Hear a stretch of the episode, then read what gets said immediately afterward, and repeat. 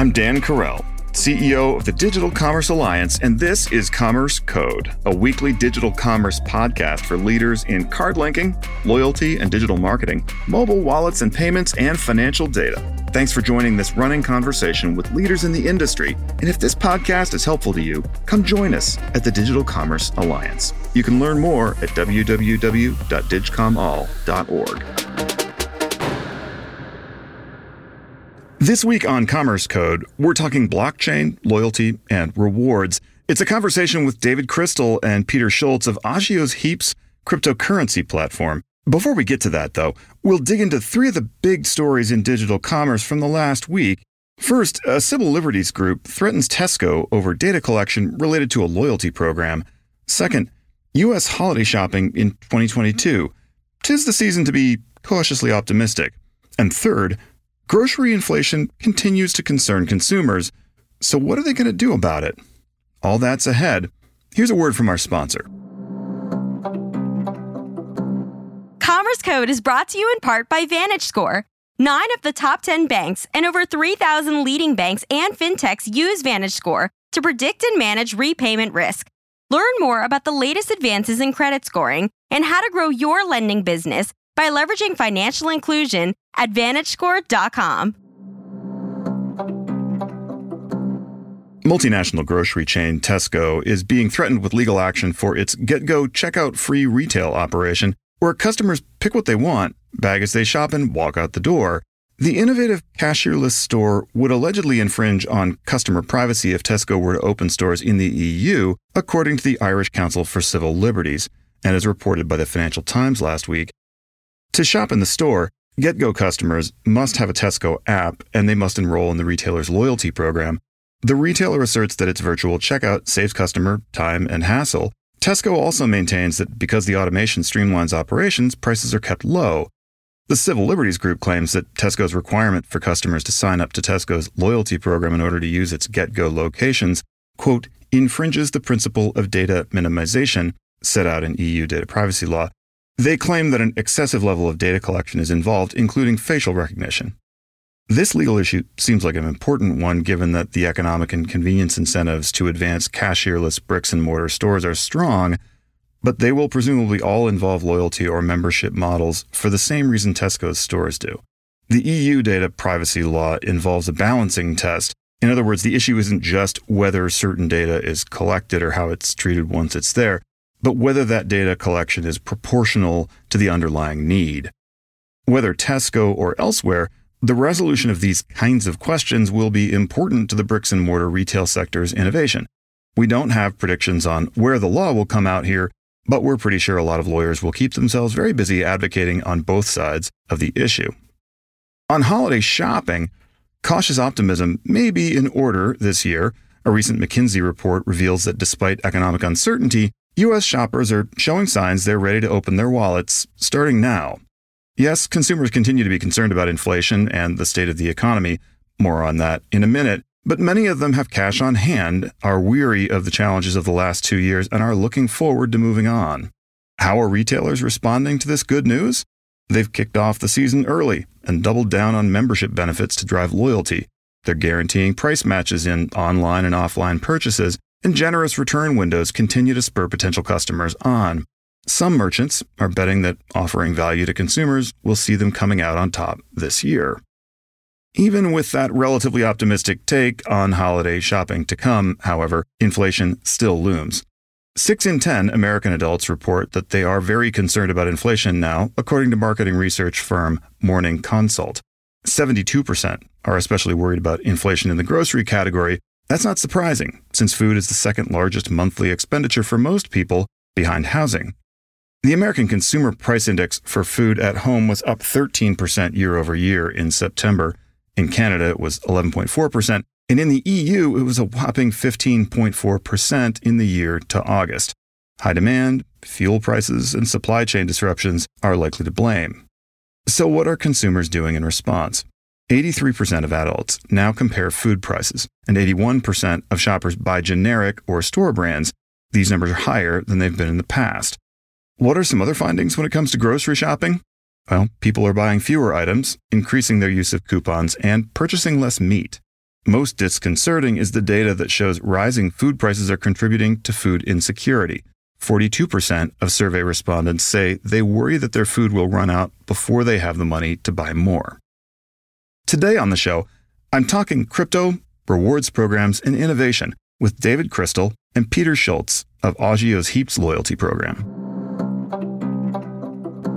Join us on December 6th in Washington, D.C. for our DCA Summit, Harnessing the Disruption, Succeeding at Digital Commerce in a Recession Economy. Come join other executives from leading financial, retail, and technology firms to assess the path to success in the face of economic challenges and disruptive new technologies. Head over to our website at digcomall.org to reserve your spot today.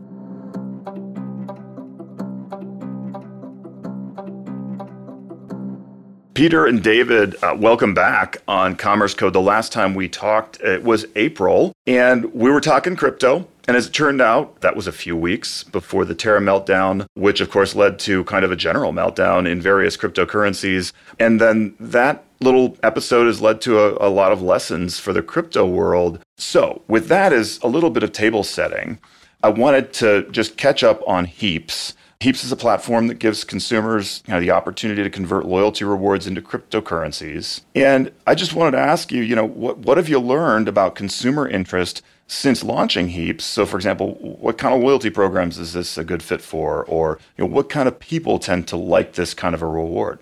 Thank you, Dan, for having us back. Really excited to be here. On your first note, one thing I'd like to mention is, you know, obviously this this down cycle has been what we see as really a healthy reset for the industry. It's really, you know, helping creators build more robust projects with an eye and, and a hope for more, you know, of a clear regulatory framework you know what we're seeing is that interestingly enough like long-term consumer outlook for crypto has actually improved since earlier this year you're seeing you know continued new wallets and usage growing every day really despite sort of the price action we're seeing and from our perspective you know institutions are are really doubling down and getting ready for the next up cycle we're in terms of heaps seeing success with end users that we call crypto curious these are people that are relatively new to the idea of crypto uh, they've heard about Bitcoin, they've heard about Ethereum, but maybe they're you know a little hesitant to jump right in. And really, rewards are creating the easiest way for these people, you know, the crypto curious folks, to get started on their broader crypto journey. You know, not having to reach into their back pocket, but rather using a form of found money or, or play money to invest, to hold, and, and start learning about the space.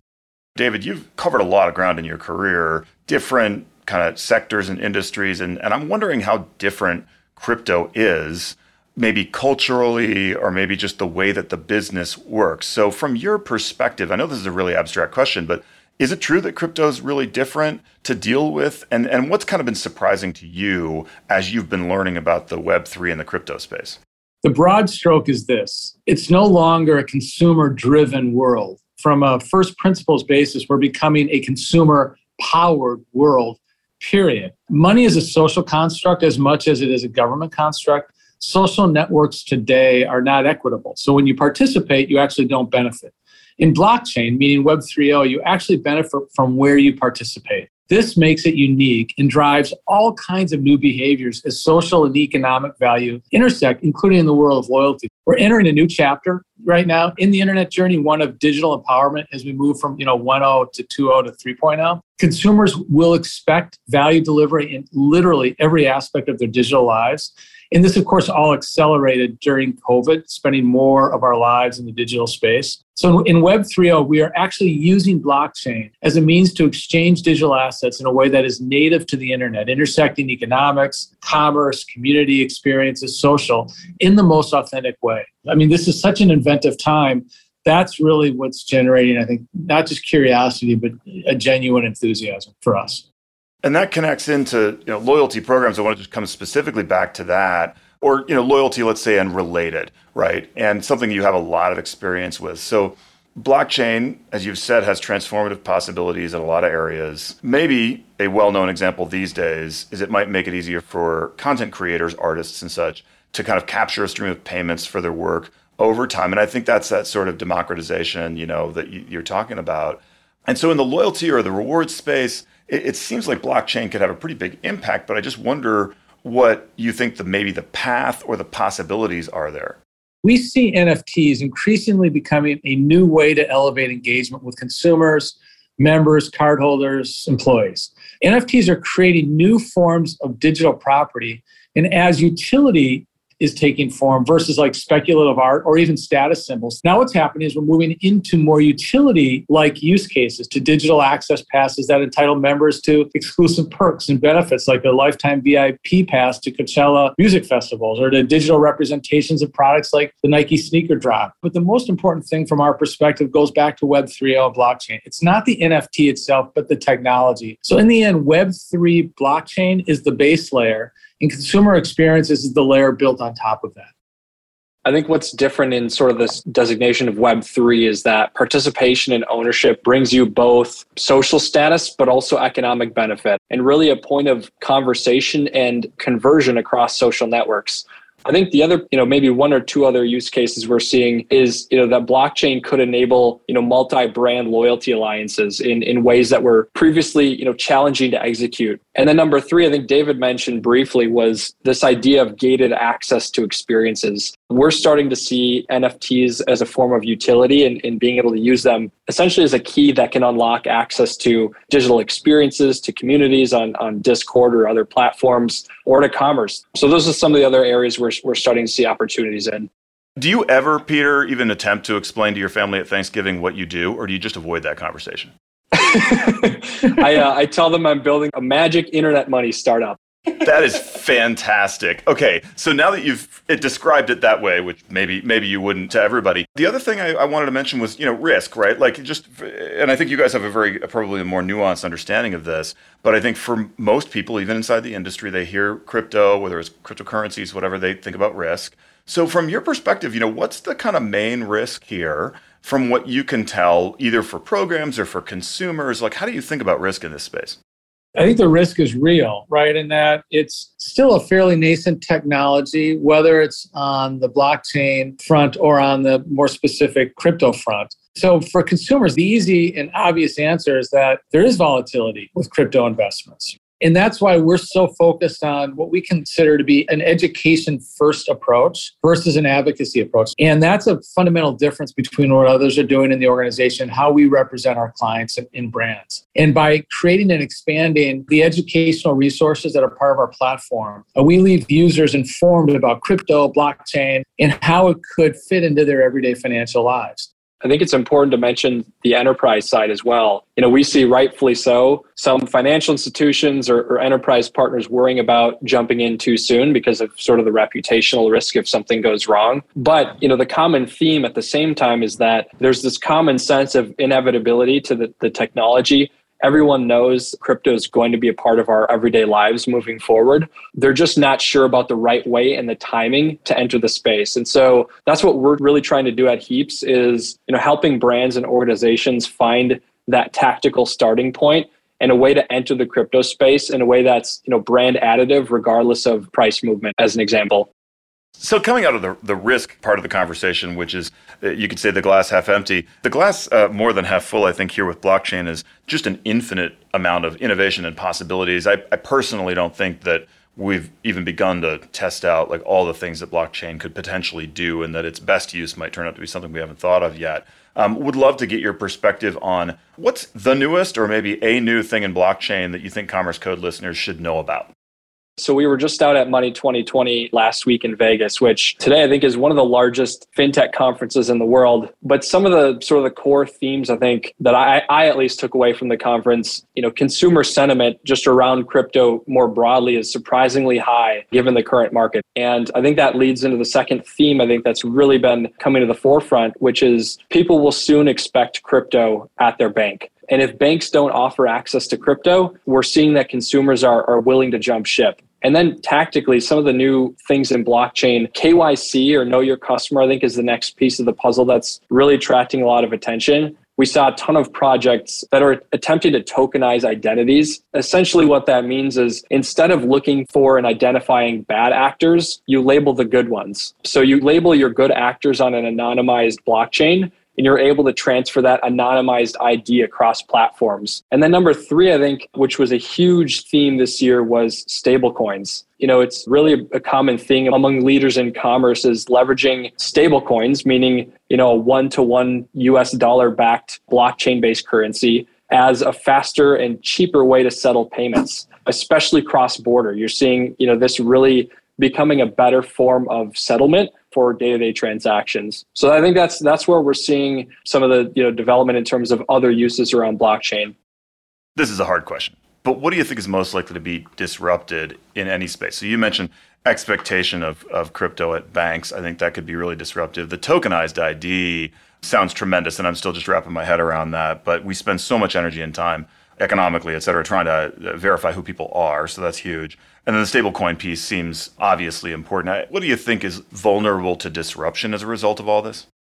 It's difficult to predict precisely what will be disrupted, but I think it's entirely accurate to predict much will be disrupted. And the reason for that is that the consumer, as we shared earlier, is in the driver's seat.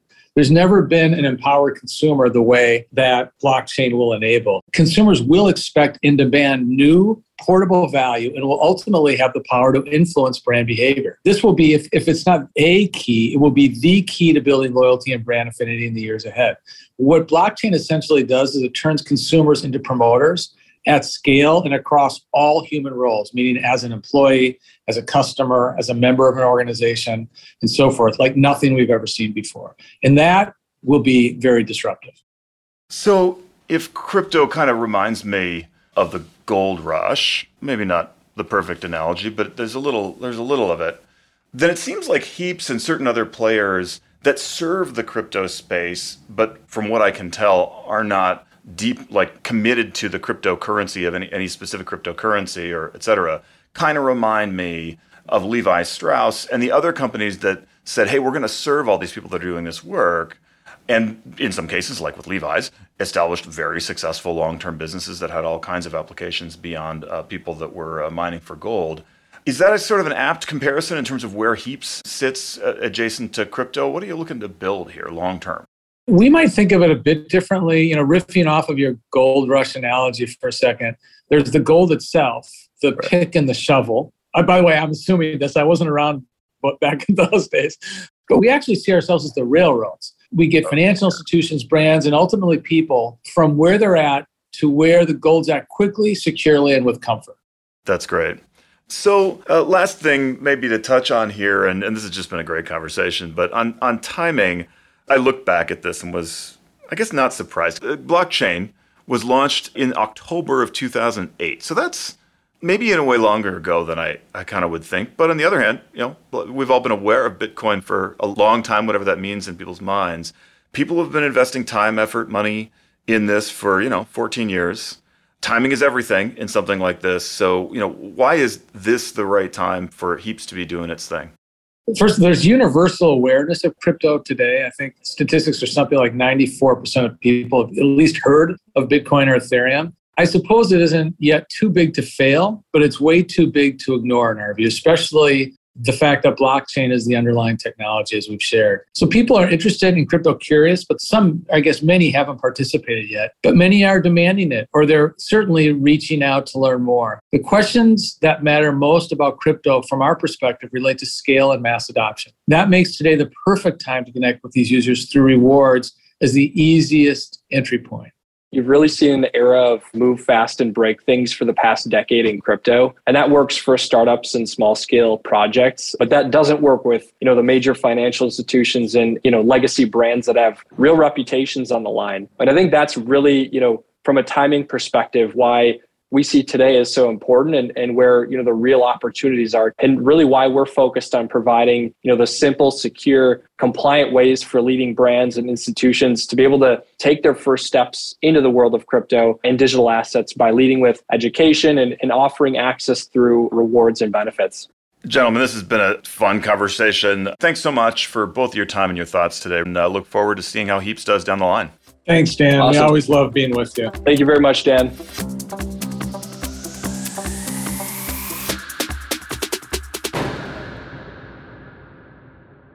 In recent conversations with DCA members, we're hearing a lot about a new wave of tech that threatens even the most innovative businesses.